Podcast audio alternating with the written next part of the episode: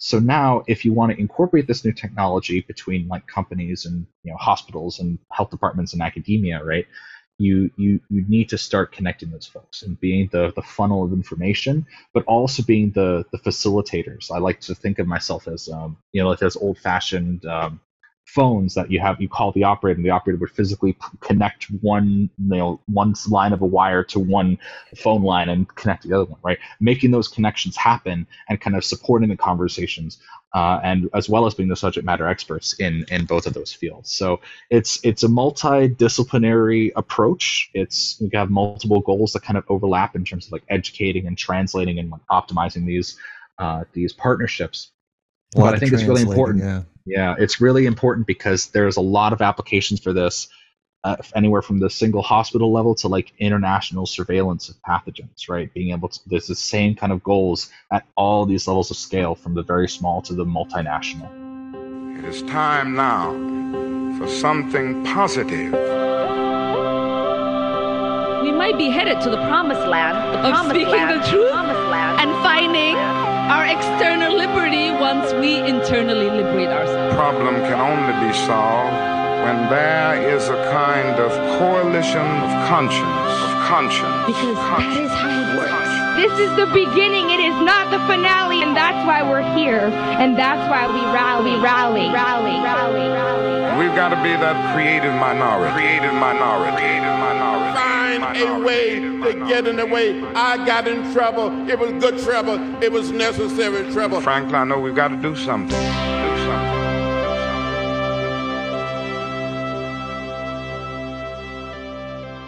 Hey, everybody, welcome to another episode of Public Access America. My name is Jason. We're going to be joined by Dan and Jeffrey shortly. I wanted to give you some background on Dan, though, to let you know why this, this episode's important. I met Dan back in 2018, where he was working as the social and communications director over at People of Reason and Progress. It was a group of 30,000 scientists that were banded together to battle the misinformation of the day. We were doing a podcast. At the current time, I had a co-host, Lexi, who was the original Jeffrey, and she she wanted to discuss everything. And Dan wanted us to discuss everything. So we decided to work. He was collecting podcasts that would work with the people of Reason and Progress, and we were a podcast that signed up to work with them. Uh, that group, that organization did not pan out. It was a great organization, but it didn't work out. And I've watched, I've been Dan's friend since then, and we've watched each other grow, and we've we've been together. Dan Dan was a contract tracer in Pennsylvania during COVID. He um, as a National Guardsman, he went to hotspots all around the country addressing the situation. And he also stood and guarded our capital after 1 6. He's done so much more. He's got his uh, food inspections certification, and that's cool. He's gone on to even get more degrees, and now he's starting something new, and we're going to talk about that next. So, thank you. You can find um, you can find Public Access America anywhere you find Public Access America, but I also want you to go over to Twitter and follow Epicenter Genomics. That's where Dan is now, and that is Epicenter Genomics LLC, a great organization we're going to learn about right here, right now on Public Access America. Welcome back to Public Access America. My name is Jason, his name is Jeffrey, and we are with Dan, one of my favorite people in the world. I've known him since 2018, and we have worked and collaborated on raising the intelligence of America and the world together, and I love him for that. He's got a new venture going on, and we are here to discuss that because I'm excited about that. Everybody knows Dan's origin story if you listen to the podcast, but here he is doing something amazing. So go ahead and go to Twitter while you're listening and follow Epi- Epicenter Genomics, and that is Epicenter Genomics LLC on Twitter. and we retweet their tweets so that I think people should know that's how important I think it is to the world. And um, Dan, I just want to get this started. I we have some questions that we all collaborated on, and I just wanted to start with the most basic. What is genomics?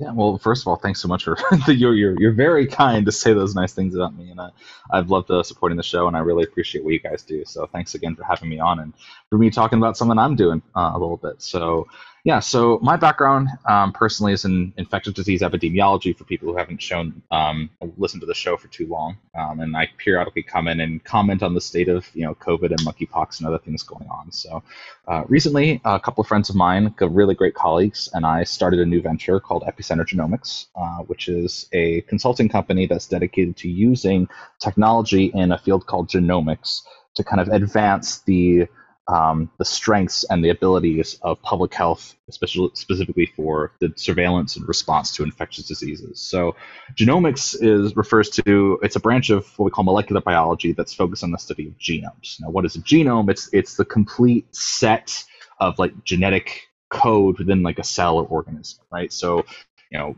humans, we have your 46 chromosomes, right? Our genome is the entirety of those 46 chromosomes.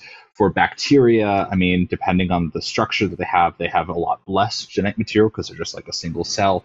A virus, it's nucleic acid. It could be a DNA virus or an RNA virus. You know, what it what it carries to encode or tell itself what to do to reproduce inside a cell, that is its genome.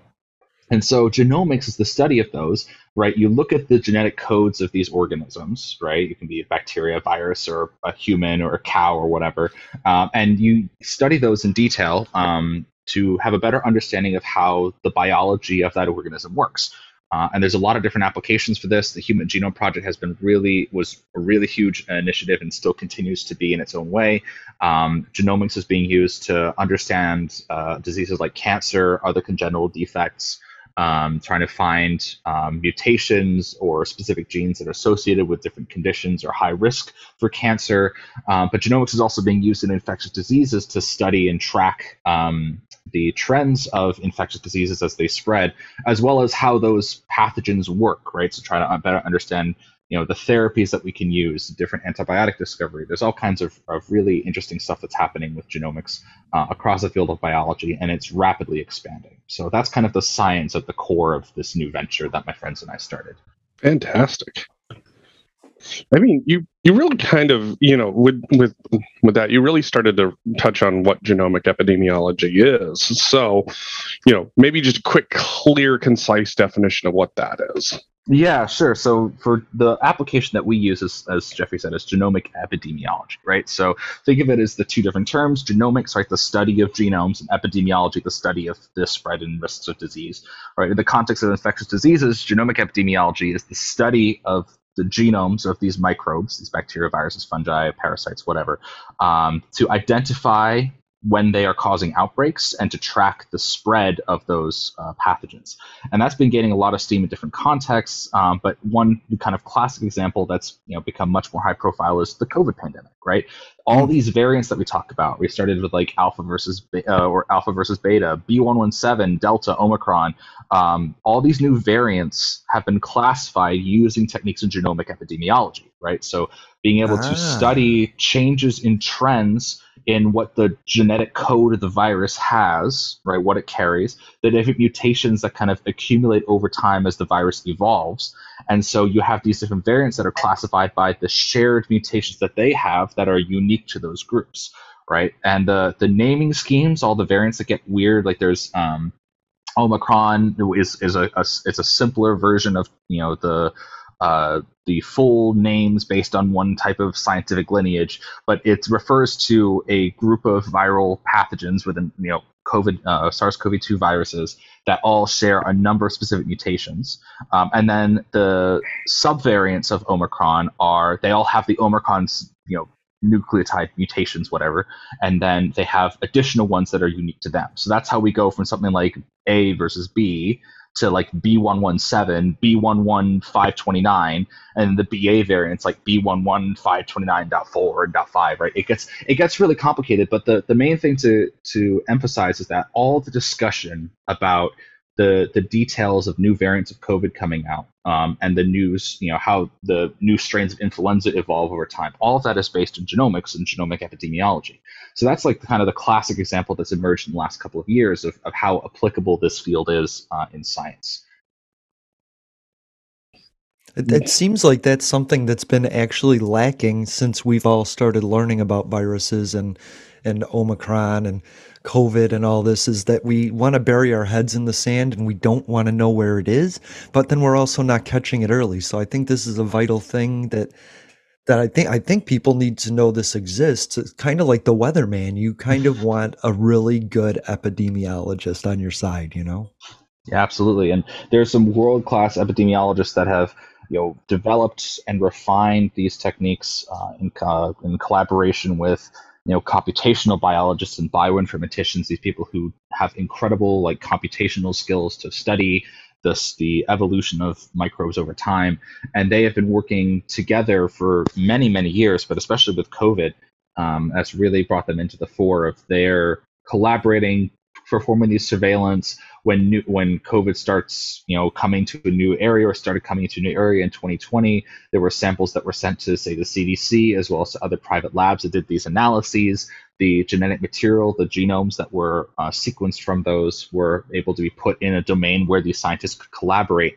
Uh, and so very quickly we had a very good understanding of what this virus was, um, what mutations it had, what kind of risk factors were associated with those mutations, kind of as compared to previous studies of, of viruses of a, of a similar uh, origin.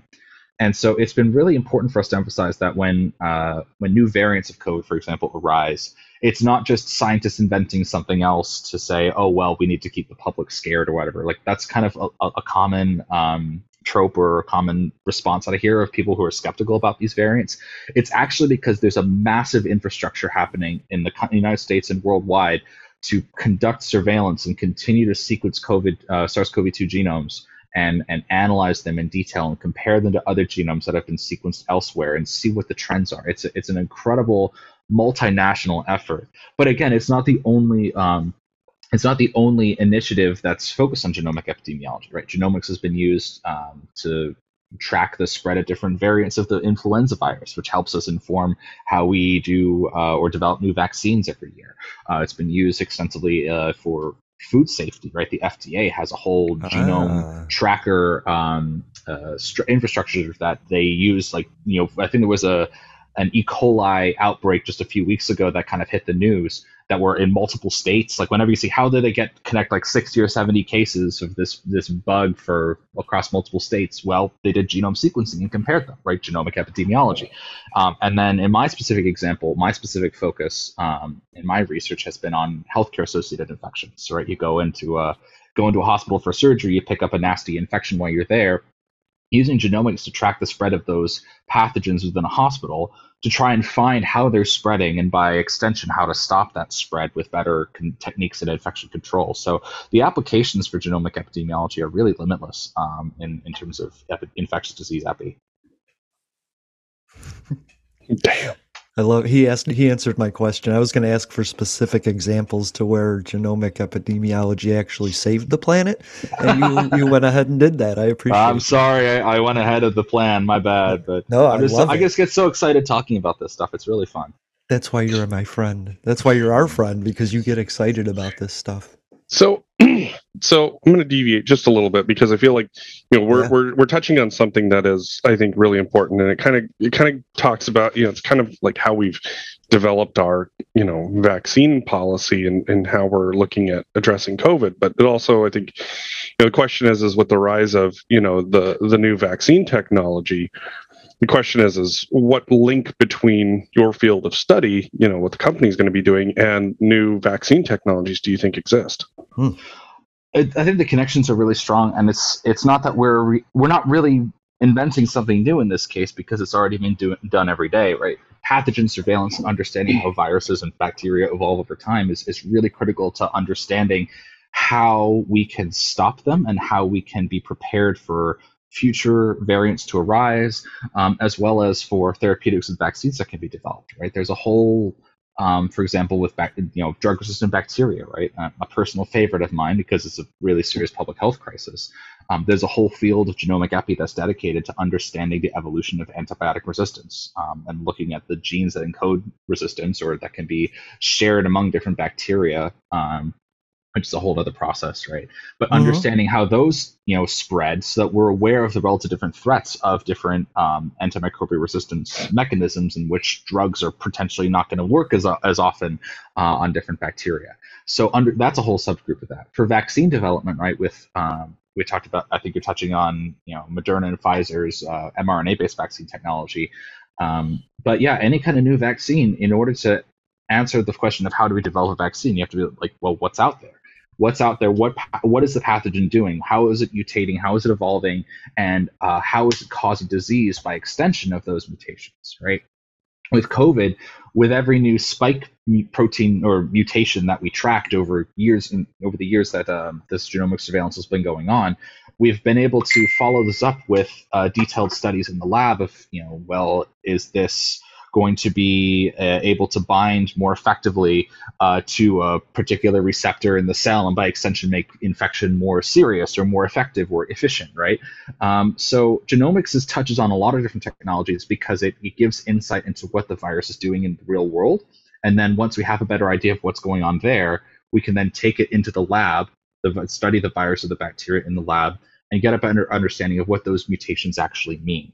And so there's this interplay between what we call wet bench microbiology, right, which is you know pipetting and you know biosafety cabinets and cell cultures and everything to study you know the how viruses and bacteria and pathogens work. Um, and then what we call kind of dry lab, which is the computational bioinformatics approach of, of genomics. And there's a huge interplay where they kind of cross inform one another.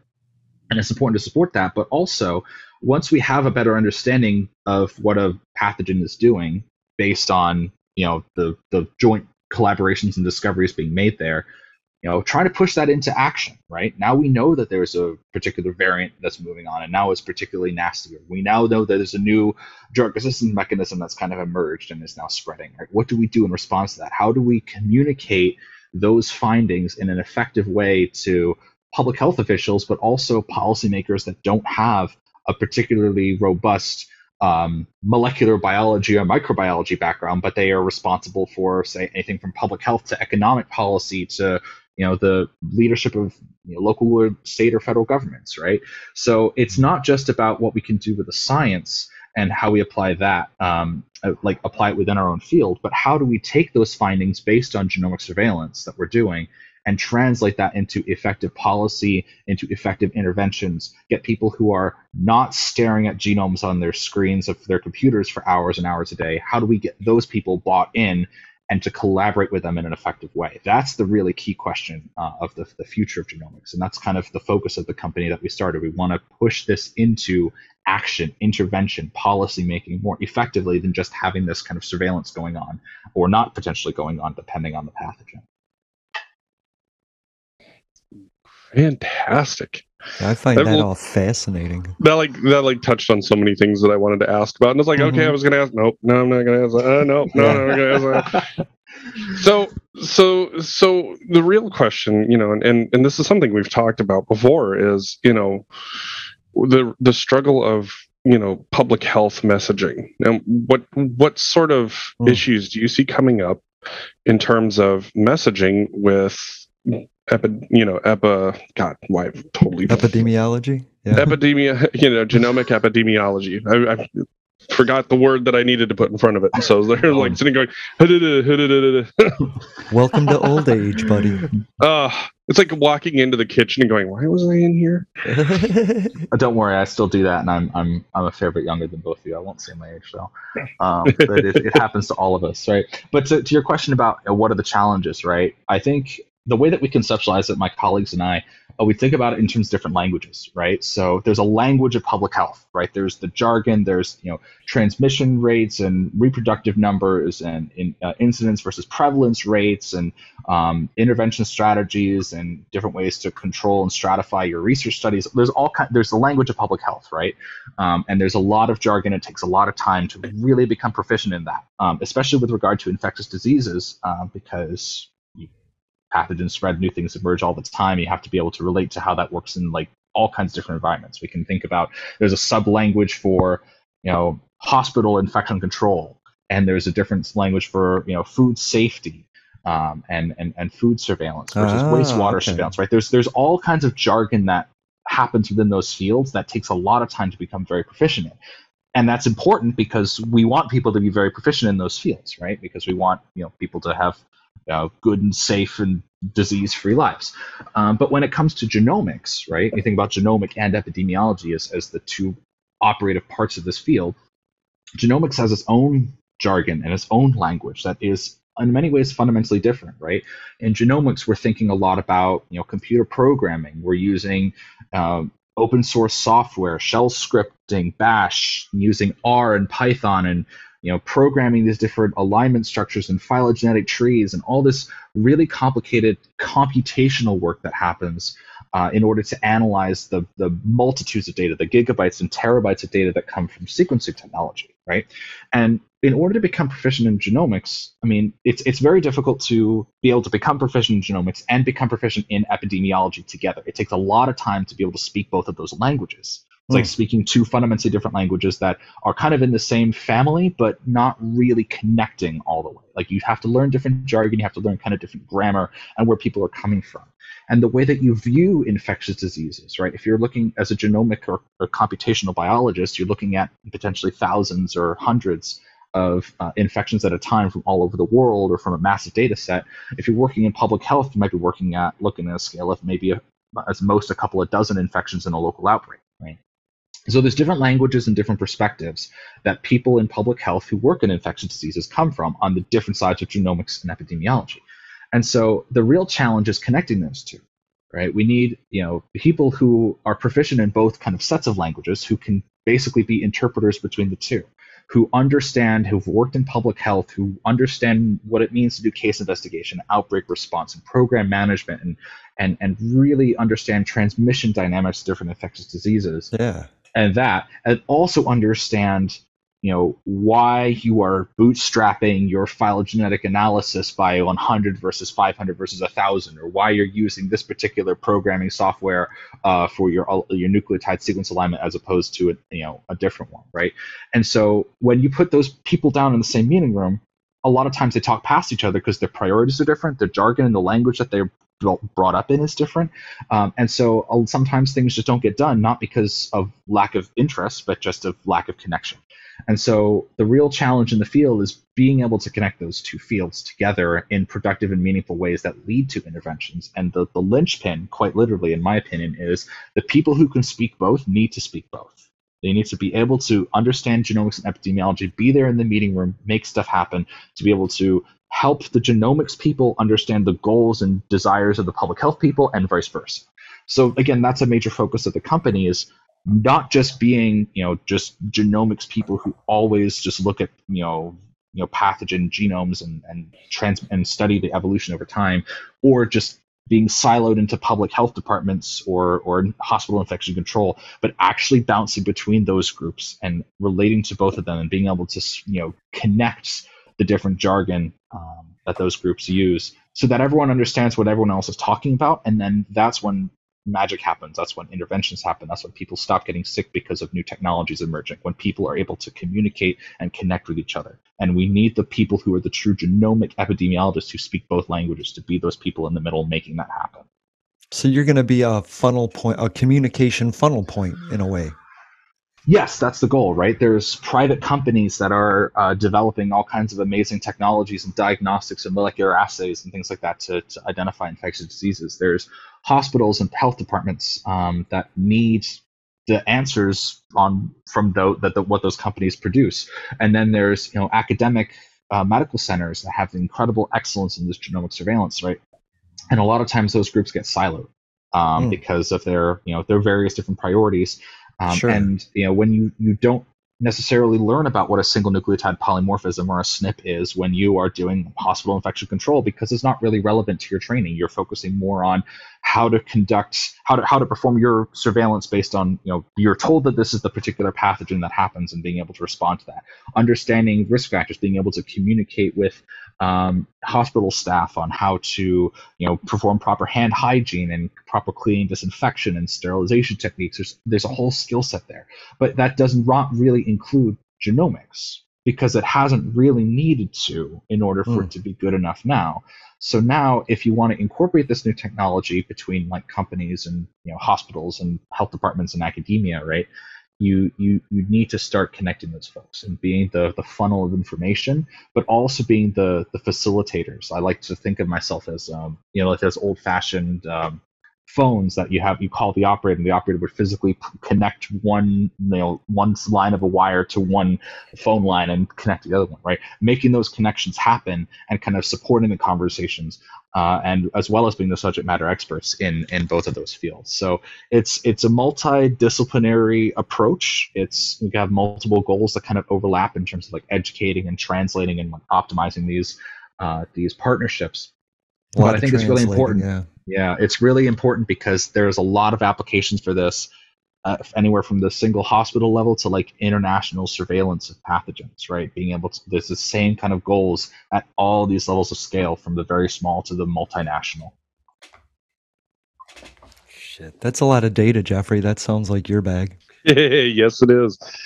You know, and that's and that's the thing is is that you know i- i- when you look at it from a data perspective, it's like we can't exactly talk about answers if we can't really show it. And you know even like because you know uh, essentially what what dan is working on is, is essentially what i kind of went to school for but more in a business sense than than an epidemiology sense is is that you've got one person working on policy who is you know they're trying to make whatever rules and regulations are going to help make sense. You've got Mhm. the company who is you know trying to figure out how do they meet their needs and then you've got the general public who you know is trying to get x y and z and oftentimes you know marrying those three is very difficult because you know your your corporate person doesn't necessarily have a whole lot of time to hear what it is you're trying to say because they're they're like bottom line how does this affect the company Right. the public oftentimes they don't have the ability to understand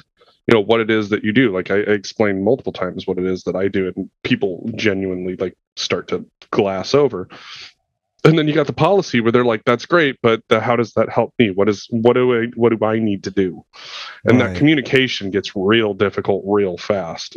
And so like you know even like in my field of risk you know we are the ones that start to see the emerging trends before policy ever catches up, before corporate ever catches up, before the public even knows what's going on, and trying to marry all of those interests into one, you know, group, one concise, one one one message that can be easily understand understood and interpreted by all three parties Mhm. is very difficult. And so, like, I can understand exactly what Dan's going for because, like, it's not easy to try and communicate three separate ways what's happening. Yeah. Well, he's especially always 'cause been. it- you've always been the communicator. You've always wanted to find a way to communicate all this to all people. So I, I it makes sense that you're doing this. Well, thank you. I, I appreciate that. Um, I think it's. I think to Jeffrey's point as well. It's not just about the jargon and the where where everyone's coming from and their backgrounds and everything. It's also about the priorities everyone has, right? Um, Right. Academia is going to have different priorities than public health is going to have different priorities from hospital executives versus you Mhm. know policymakers, right? Everyone wants to know what the bottom line is for them and what it means. And oftentimes, you know, when you come from a different perspective and have different goals, sometimes those those don't translate into the best outcomes for everyone. And that's not anyone's particular fault. Um, but there are definitely opportunities for especially for the field of genomics and you know infectious disease epidemiology for those connections to be more robust. Uh, so that you know the innovation that is happening you know in this field is act- actually kind of comes to fruition and comes full circle because there's been incredible advances in the, the technology of genomics in the past 15 20 years right? We're we're we're orders of magnitude you know many orders of magnitude more efficient and more cost effective at analyzing microbial genomes than we were just 20 years ago. Right. you know, i think i think in early, early 2000s getting a full bacterial genome sequenced based on the technology that was available then would be tens of thousands of dollars. Now you can do it for like 70 in a couple of days and you know with that massive advancement in the strength of that technology what is holding people back from leveraging that most effectively And the answer is, you know, communication and, and engagement, yep. in, in our opinion, right? How do we get people to engage with this work, understand its value, and be able to adjust and evolve their policies and their education and their training to at least be familiar with the advantages of this new technology. Doesn't mean you have to become fluent. You don't have to take every infection preventionist in the country, every in- epidemiologist who works in the public health department, and make them experts in in genomic analyses of viral pathogens. Right? You don't have to do that. Right. But at least get in to appreciate you know the value added of this technology uh, and have the policies be evolved to incorporate this more effectively so that there's a win-win around, right? And, you know, genomic surveillance is much more sensitive. It's very effective. There's a lot of benefits to it. Um, there's it, even though it does take time to learn how to do it, you don't have to get everybody to know how to do it. You just have to get people to appreciate it, want to implement it, and have that buy-in to translate it into effective policies. And that is our goal as a company, right? Be those conduits for those communications to happen and whatever the barriers are to that happening is it oh I, my company doesn't know enough about what genome sequencing is or we haven't had these pr- productive conversations with this you know, particular hospital c-suite right mm. you know being able to fix those issues just to let the stream of information flow naturally so that there's a really good policy outcome at the end and genomics is fully integrated and then at the end of the day fewer people are getting sick and fewer people are dying because surveillance is more effective, response is more effective because of this yeah. new technology really being leveraged. I think that's the point that the public wants to hang its hat on and it misses is that people if you could communicate this stuff better between departments, between silos, these these these pandemics aren't pandemics, right? They're they're caught early and often, and that's what you're working to do. You were talking about genomic surveillance, and I I think about um, testing sewer water, right? T- testing wastewater to find polio, and I think that we the infrastructure being there. So when you say surveillance, do you mean like hospital surveillance or public surveillance like that? So it de- it depends, right? Surveillance is a general term that's used in, in public health to just like we want to see what diseases are out there for what particular at what particular time, right? Right. But what what's your eye what's your eyeballs for that?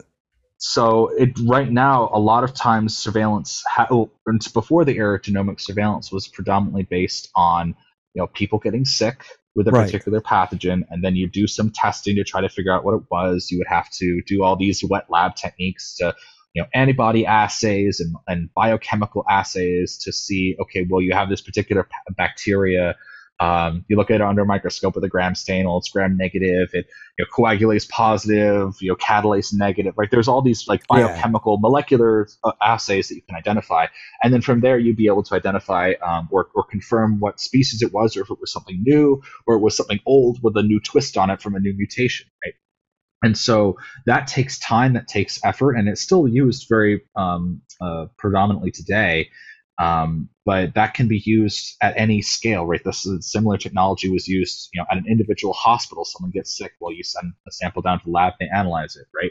The CDC and the FDA and all these, you know, the three the three letter health agencies in the federal government, they have labs based on the same technology to identify these pathogens where samples are sent to them right? But and it's, now it's getting interesting where you can start using genomics as either a supplement or as an alternative to that, you know, where you can get an answer fairly quickly and also much more sensitively, right? You're not just talking about is this E. coli versus Klebsiella, is this SARS-CoV-2 versus influenza? It's like okay, now with within a couple of hours or a couple of days, depending on which technology you use, I have an idea not only just what pathogen this is, but look at the mutations it has and how similar this is to another pathogen that was identified in three states over two weeks ago. Wait a second, there might be a common source for this, right? Uh, um, right. There's there's the evolution from you know the biochemical assays to something that was we called pulse field gel electrophoresis or, or, or PFGE, where you take a genome and like cut it up with enzymes, and then there'll be like a barcode that you could kind of run out in a gel and like you compare barcodes, right?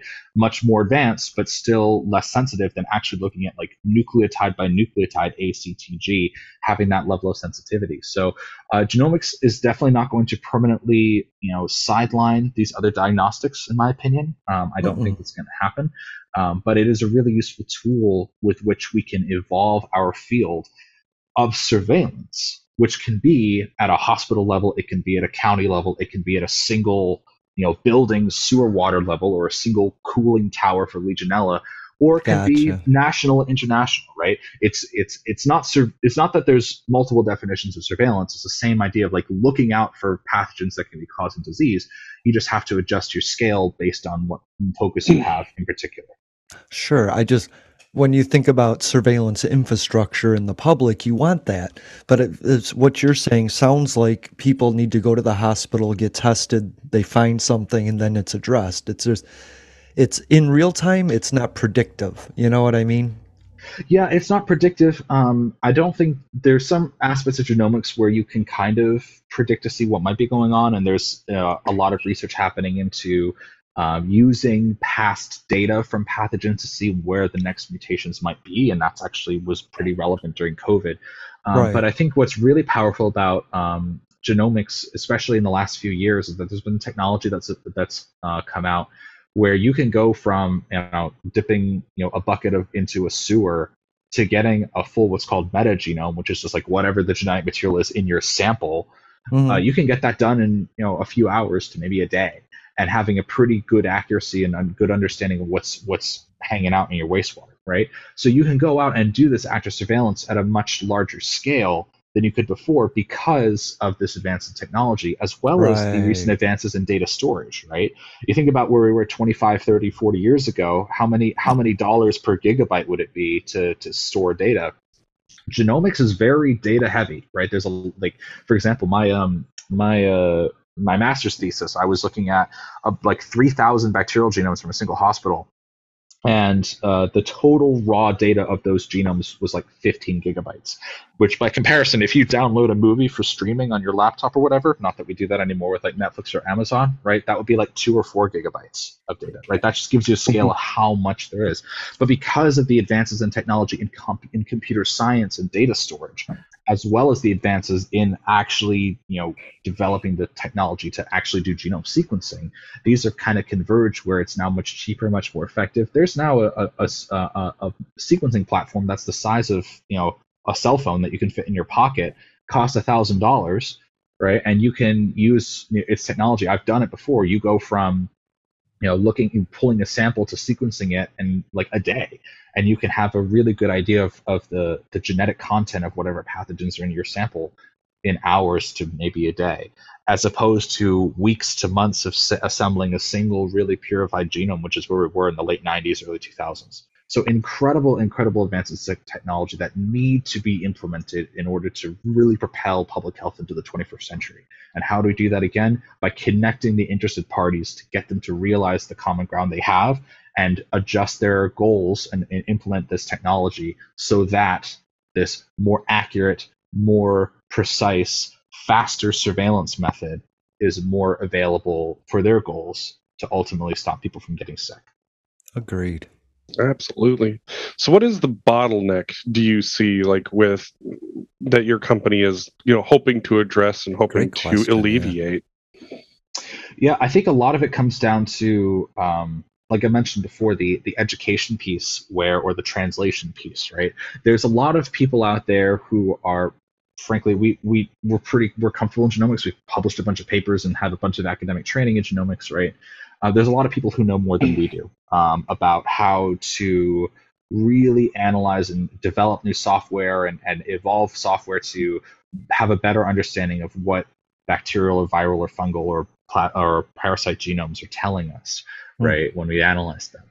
Uh, that that is there. There's not really a need for us to forge new ground of that because there's experts who are doing so much more than we ever have already pushing that really far forward. Similarly, there's a lot of experts in public health surveillance and and and you know, public health departments and in hospital infection control that are do, making incredible strides in, the, in their policy making and their education piece, right?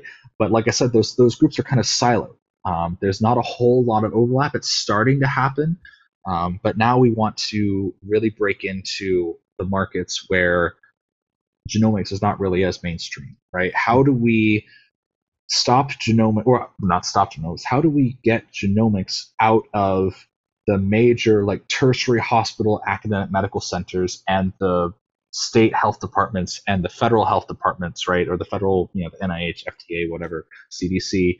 How do we take that from being mainstream there to going to, you know individual small community hospitals uh, and making sure that they are able to access this, these new advances in technology, right?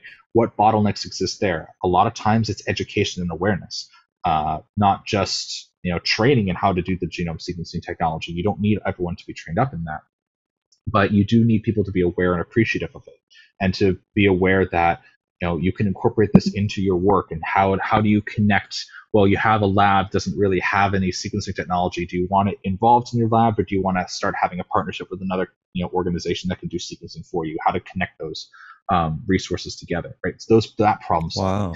De-siloing these other groups that are essential to public health that happen to be like at the local scale individual hospitals individual universities companies that do wastewater surveillance local public health departments that if they wanted to do genomics you know we they would have to engage these higher up groups and it would take time and the reason why I know Right. this takes time is because I've been there, right? I have worked in a local health department during the COVID pandemic and had to struggle and beg, borrow, and plead just to get a single genome sequence up the chain to our higher headquarters to try to get it back. And by the time it came back, right, it wasn't really useful anymore because the outbreak had already kind of come and gone.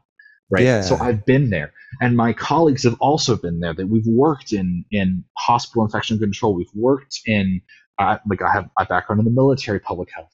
Um, we've worked in uh, local government public health organization. One of one of our co-founders is a clinician. He's trained as a, to, as a physician to care for patients. Right. We've seen where all of these challenges could be addressed with better genome sequencing technology, whether or not it's actually the technology in that particular location, whether or not it's better connections or communications or policies connecting groups on the ground caring for patients and the health agencies that can do some of the technology. Right, we, we've been there and we've we've struggled through these frustrating elements that we've we've we've kept hitting brick walls on. And so, having been on both sides of having incredible access to genome sequencing technology to train ourselves up on microbial genomics, as well as being on the side of public health where we know where those could be better implemented and seeing which opportunities are being missed, now we have a really solid idea of how to de-silo those groups outside of the federal level, like thinking locally, thinking individual hospitals, individual health departments, right? Um, those that we have that experience from both sides to be able to chart a clear path forward for different agencies because of our collective experience. Wow. You know, I think to myself, all of these people during COVID that thought they knew what a vaccine was and all the rhetoric going around. And I used to tell people there's there's thousands of professionals researching this. You don't need to have the opinion. You need to support the voices that have the information. And this just reminds me that no matter how much I try and learn about vaccines, you're always going to know more. And I appreciate you doing that so I don't have to. Well, it's it's not just about who knows more. Who's it's it's not it's not just about the knowledge piece. It's the it's the buy-in and the engagement from different groups because this Right. implementing implementing genomics in these these places where genome sequencing technology has not really been used is is a steep learning curve for for a bunch of different reasons, right? And what we really pride ourselves on is because we have this multidisciplinary experience. We haven't just been siloed into you know, pathogen surveillance with genomics, staring at computers for hours, and then although I did a lot of that for my thesis, and you know, Mustafa, my co-founder, definitely did as well. Um, we have that experience. We we know what it's like, but we've we've been in the meeting rooms with multiple entities of different backgrounds, and we we've been able to make those connections before. Um, and and really bring people together from the hospital side, the pathogen surveillance side, the um, the local health department side, as well as the computational co- component of it to to make these happen. And uh, our CEO, um, Alex Sundermann, is has been an amazing asset uh, to make those things happen. He's he's made some incredible discoveries. So even though this is a new venture for the three of us to kind of embark on together as as, as a leadership team, um, it's it's not new to us, right? We have worked in these multidisciplinary environments. We have worked in different settings. We have been able to kind of compare our genomics training to the implementation in public health, and now we can, uh, you know, we can bring that all together with a combined mission and focus and vision of this individual company. So the company's new, but our experience is, certainly is not. Agreed. That's why you've been on the show for four years. so that people would people would know you're the voice people trust. And I wanted to ask, is any of this information that you're creating going to be public facing? Yes. Um, so we have we're engaged on social media. We do a lot on LinkedIn and Twitter. So we we want to keep people posted on what's going on there. Um, but what we there's obviously when you ever ha- you have a private company and business or whatever, there's going to be times where you know we have non-disclosure agreements and you're working with companies with proprietary data and in- information, right? So we can't just like publicly publicize, hey, we're working with everyone, you know, X company doing Y thing for Z reason, right? We can't always be like that. But there's Right. it's definitely important to us to have this public conversation because our goal is to be the springboard for genomics to get out of kind of the niche multinational federal big budget surveillance gurus and into the mainstream of public health for the rest of the country right?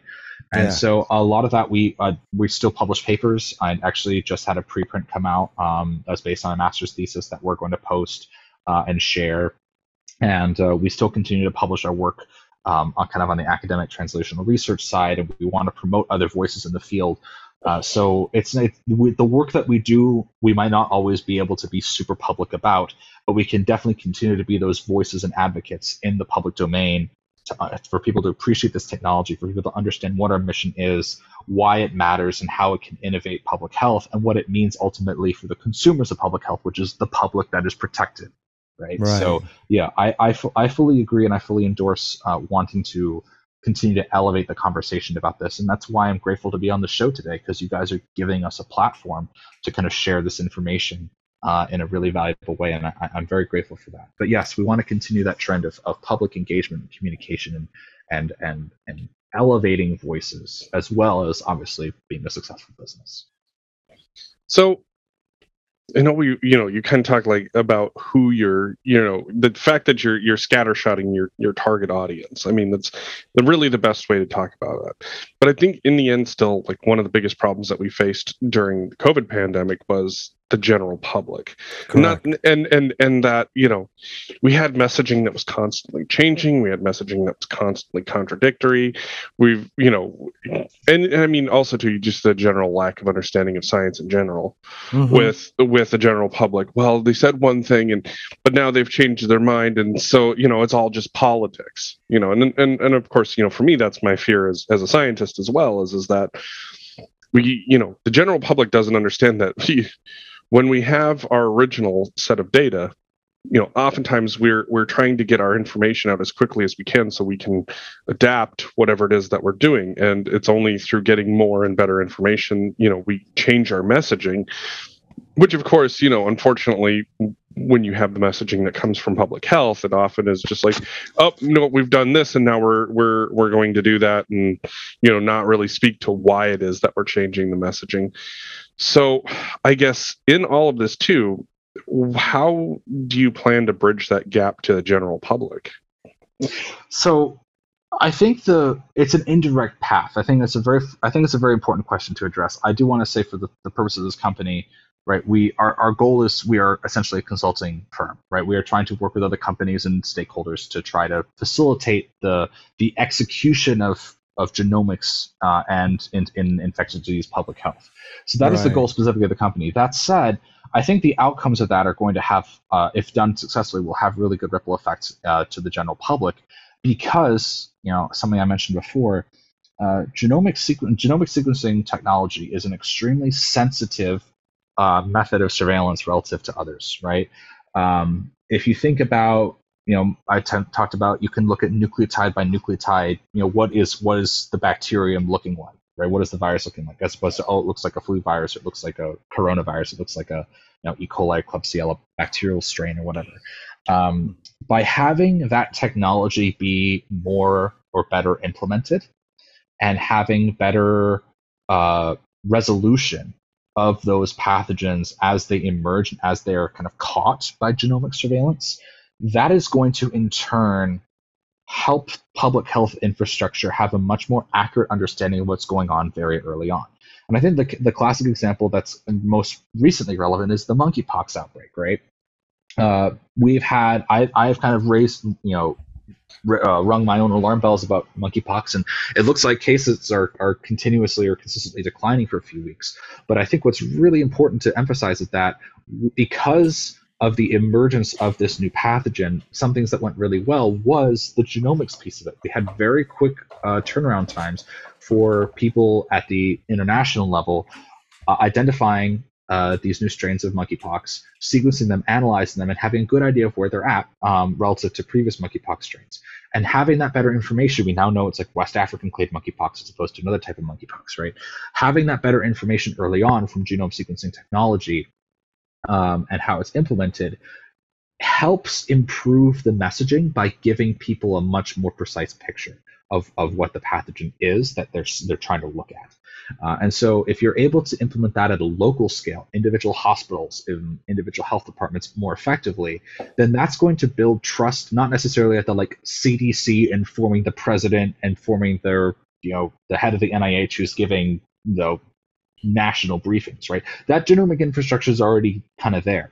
But if you think about the local health departments, the, those are the workhorses of public health in this country. The individual hospitals, the community health centers, the um, the wastewater treatment plants, right? Right. If you're able to arm them with more accurate um, surveillance technology through genomics, then they have a better idea of what their flaws are in their preparedness, prevention, and control and response systems, or how they can uh, better, more quickly detect what's going on in the community, so they can act more, more uh, fa- uh, act faster, or they can provide a, a, clearer, more concise message with more detailed information yep. To their community. And this is something I've talked about kind of on the more political side, right, which I don't want to get into much now, but I, I, I firmly believe that if you think about local politics, that's where 90% of your life is affected, right? Your local, regional government. I agree, I believe the same thing about um, public health, right? Uh, local and regional public health, your local hospitals, your community health centers, your county health department, your uh, wastewater treatment plants. That's those are the entities that are really having a major influence on, on the protection of your health as you go on your day-to-day lives. And right. so, if we can bridge genomics more effectively into those spaces, into those domains, as opposed to keeping it with the big budget organizations um, that generally do much more widespread surveillance across the country, I think it's going to help the public trust health infrastructure more because of those local level communications that come as a result of it. So, you know, not we're not going to be the we're not going to create ourselves as the messengers for this, but if we can start you know, making better connections and making things more efficient at local levels for these different uh, entities in these different communities, or get companies that have amazing technology to implement their technology in different um, in these different communities. It's going to help people at a local level much more effectively uh, than if we just tried to be another like blog or resource or another analytics company that's just pumping out data.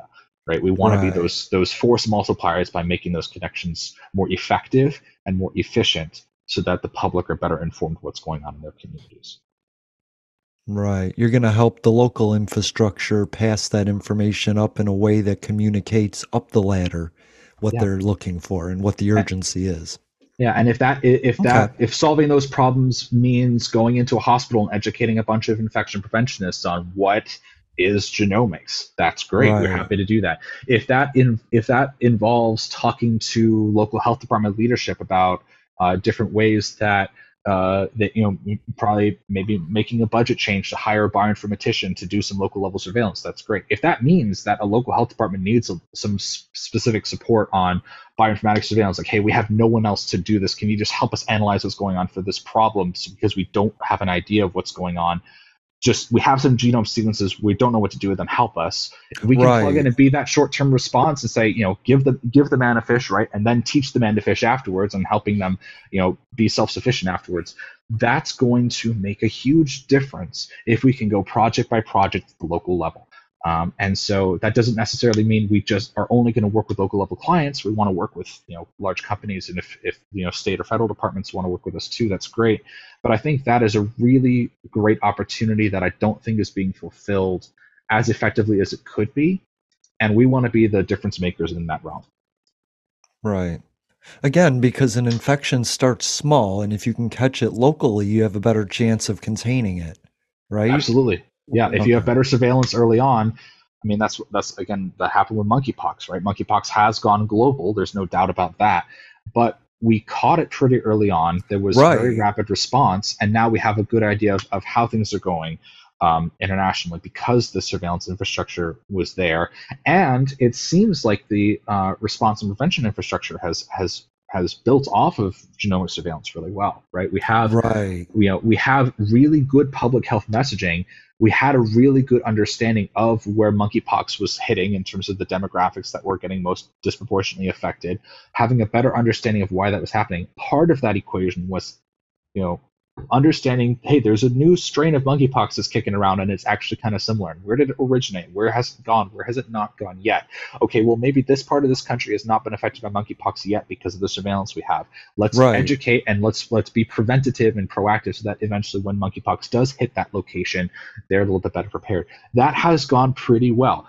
Has it gone perfectly? No nothing in public health does. But if genomic sequencing and genomic surveillance can be better then processes that are downstream from that surveillance are going to act faster on better information so that they can be more effective in their interventions to prevent and control disease transmission.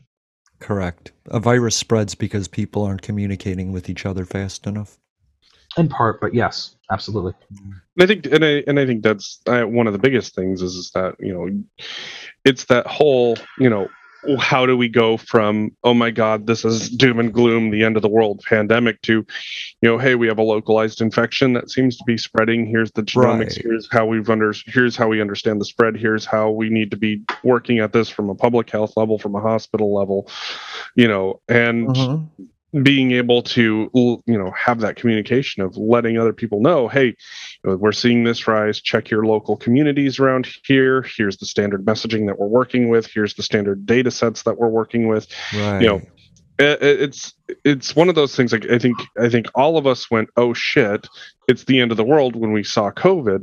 But when it came to monkeypox everybody was so jaded from that that they basically just didn't want to have that same level of response and I, I won't say that it's been you know lackluster but i will say that it's certainly nothing compared to what covid looked like Yeah, and, it, and didn't, it didn't get the press. that but COVID but I think but also too, you know, part of it is is that you know when you look at monkeypox versus COVID, it's you know number one entirely different disease. Number two, you know, very you know whilst there's some similarities in in mechanism of of transmissibility, it's not quite as doom and gloom. And I think too, I think it's just you know the biggest thing is is like figuring out how do we not end up with that whole like either we go to the extreme of oh my god we're all we're all dead to you know, whatever fuck it if it we gets catch me, it, it we me. catch it early. People freak out when it gets too big, I think. And I think with monkeypox, it was addressed every day in a meaningful way,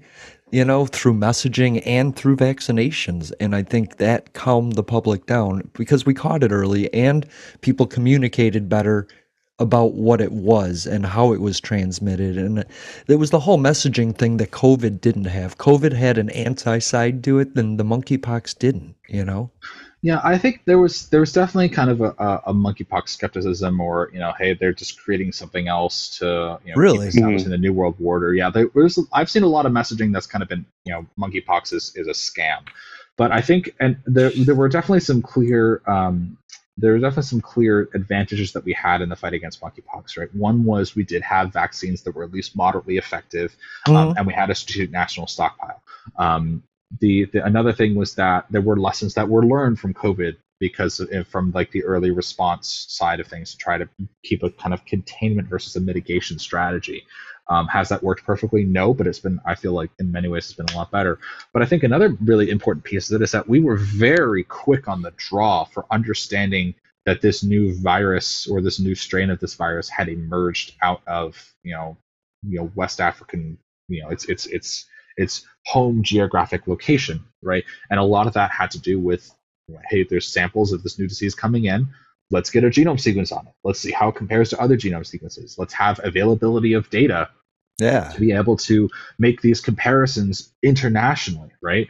Um, and it's it's been a lot of that infrastructure has been built a lot because of COVID, because in part genomic epidemiology has become much more mainstream in public health, at least at the and like I said, the international, state, federal levels Mhm. as opposed to you know the local and, and state levels right individual most individual hospitals you know most local health departments whatever even some of the states are not not really as engaged in genomic technology for for pathogen surveillance monkeypox or otherwise um, yeah, but yeah. there was there was enough like international international collaboration for us to detect what was going on quickly, and that kind of steamrolled a lot of response and preparedness because we had a good idea of what the virus was just by doing the sequencing and then follow up testing as well and anal- analysis. But you know, really trying to kick genomics into high gear as public health means getting out of the big scale and going to local levels, going to individual hospital systems, going to states, going to regional departments. And that doesn't mean just talking to one person at a time, right? There's definitely companies that have amazing genomic technology that want to break into these markets as well. Can we facilitate those conversations so that their technology is better leveraged, right? Can we help support uh, different agencies or entities or public health uh, companies or whatever that don't have their internal genomics core that they can do analyses for? Can we kind of outsource that a little bit and support them um, while also helping them uh, build that up as well with some corporate strategy. Yes, absolutely. So we see ourselves as multifunctional. We want to be the kind of you know the multi tools that have Yeah. the familiarity in genomics and public health to fill these gaps. Uh, but I think the, the reflecting on SARS-CoV-2 versus monkeypox versus you know other diseases, there's definitely been a trend where genomic epidemiology has become uh, more mainstream. Uh, the communication has become more effective. Now let's get into that next order of magnitude of implementation by going more local and by connecting with individuals who aren't just genomics gurus, who can benefit from genomics technology in their public health work. God, I love that. And that's what the Epicenter does. Yep.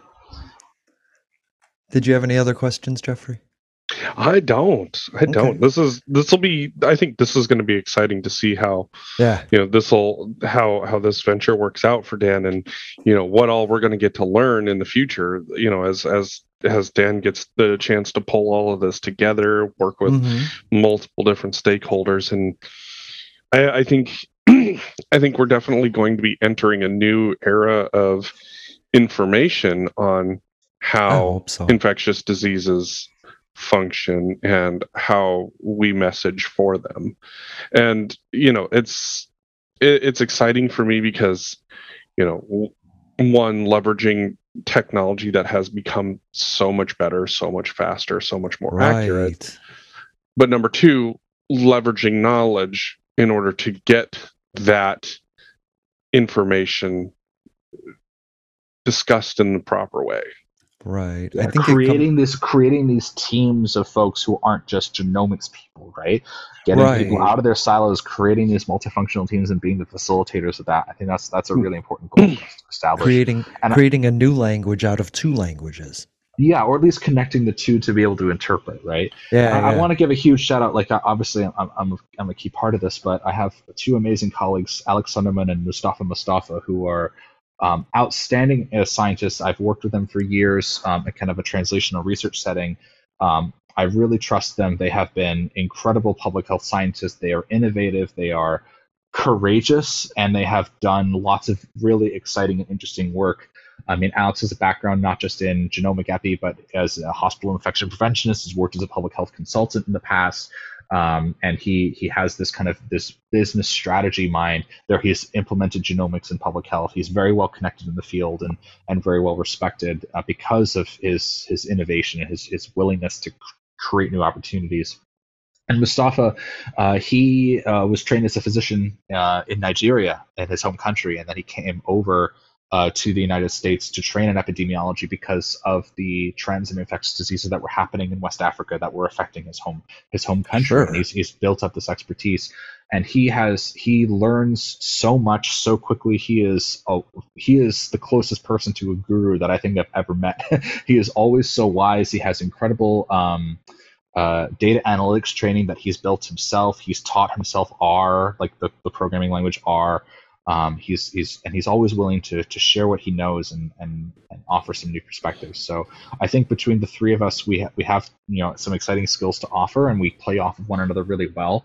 Uh, but I really just want to give credit to the team because it's not just my effort, right? This is this is a team Mhm. effort with some great public health professionals that want to do something daring and and and transformative in the field. uh, and we're already getting some traction from it, despite it being a very new company. Of course you are. It's needed. It's valued, and it's something we we went through this phase of. And I'm going to simplify it a lot to wrap it up. My, it's it. We decided that we shouldn't test, so we didn't know, or we should test, so we should know, and that's where the divide in America was. And I find it fascinating that people wanted to put their heads in the sand when there's groups like you getting started to tell us ahead of time. It's not you, it's your neighbor, and you could get it if you don't know. So I believe in this surveillance. I believe in genomic surveillance so that we know ahead of time what's going on. I don't want to I don't ever want to have another COVID pandemic again that could have been stopped if people had just been paying attention. So that's where I appreciate you from. Yeah, there's definitely, like I've said before in the show before, there's going to be another pandemic worse than COVID. We just know that's mm-hmm. going to happen, right? So if we can prepare public health infrastructure to be to be ready to absorb that major impact, part of that equation is implementing 21st century technology for 21st century public health surveillance. And the answer for that is genomics, um, using genome sequencing, getting that engaged. Uh, not just siloing it to the computational biologist, but really making Right. those connections you know use making policies and streamlining response and preparedness protocols using this new technology getting people engaged getting people bought in right i think it's it's going to be a key part of pre- preventing or mitigating the next pandemic when it comes along and i think in between now and whenever that is hopefully later than sooner but there's a lot of ways that it can be um, implemented in the diseases that we face every day right foodborne infections healthcare associated infections that happen every day Yeah. and kill thousands and thousands of people there's there's applications for it right now and we really want to be those now. connectors those facilitators that that bring people together to to forge solutions based on this amazing new technology that has just absolutely exploded in the last 10 years Agreed. I think you you say there's going to be a a next COVID, and I think there might have already been one that has been defeated because of people like you, because of the work that you're doing, because of people that actually research and take seriously the science behind viruses. And so we don't even know what COVID pandemics have been knocked down because of the work that you've done. So we got to think about that. COVID was a missed opportunity, but scientists all the time are catching things in the early stages and addressing them. an Well, ounce of prevention is worth a pound of cure as benjamin Thank franklin God. said. Yes, America. Yes, America. Let's catch it early instead of freaking out later. Yep. Thanks for being here, Dan. Absolutely. Love love supporting the show. Thank you guys for giving me some time to chat about my new venture, and uh, I'll definitely keep you all posted. And would love to come back and give an update at some point if you'd have me on. You're always Of welcome course. back. We have so much to talk about just besides that. But everybody should go to Epicenter Genomics on Twitter, or you can go uh, to Public Access Pod on Twitter and you'll find their tweets, and then you can follow them. They have some interesting stuff. To those who would tear the world down, we will defeat you. This is our moment. This is our time. To those who seek peace and security, we support you. Yes, we can. And to all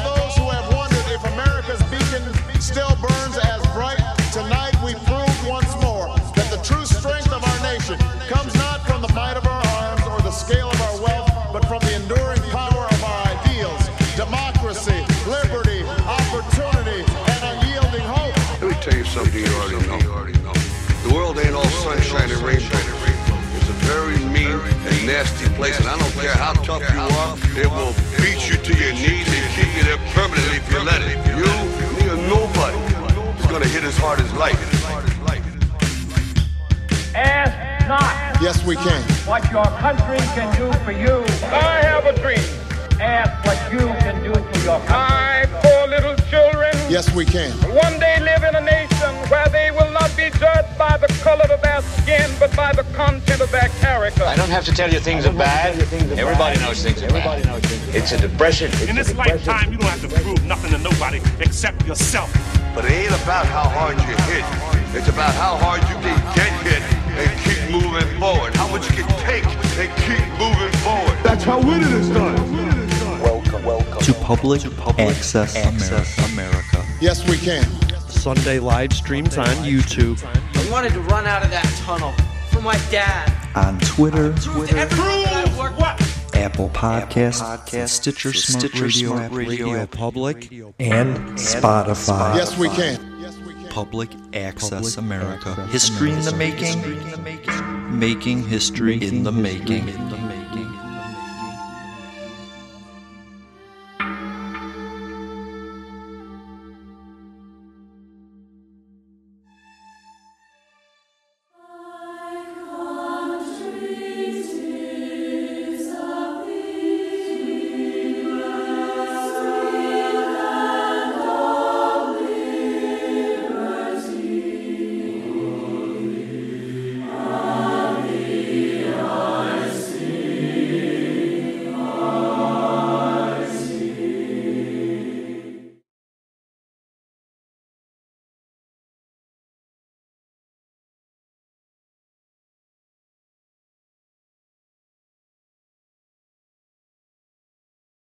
At Parker, our purpose is simple. We want to make the world a better place by working more efficiently, by using more sustainable practices, by developing better technologies. We keep moving forward. With each new idea, innovation, and partnership, we're one step closer to fulfilling our purpose every single day. To find out more, visit parker.com/purpose. Parker, engineering your success.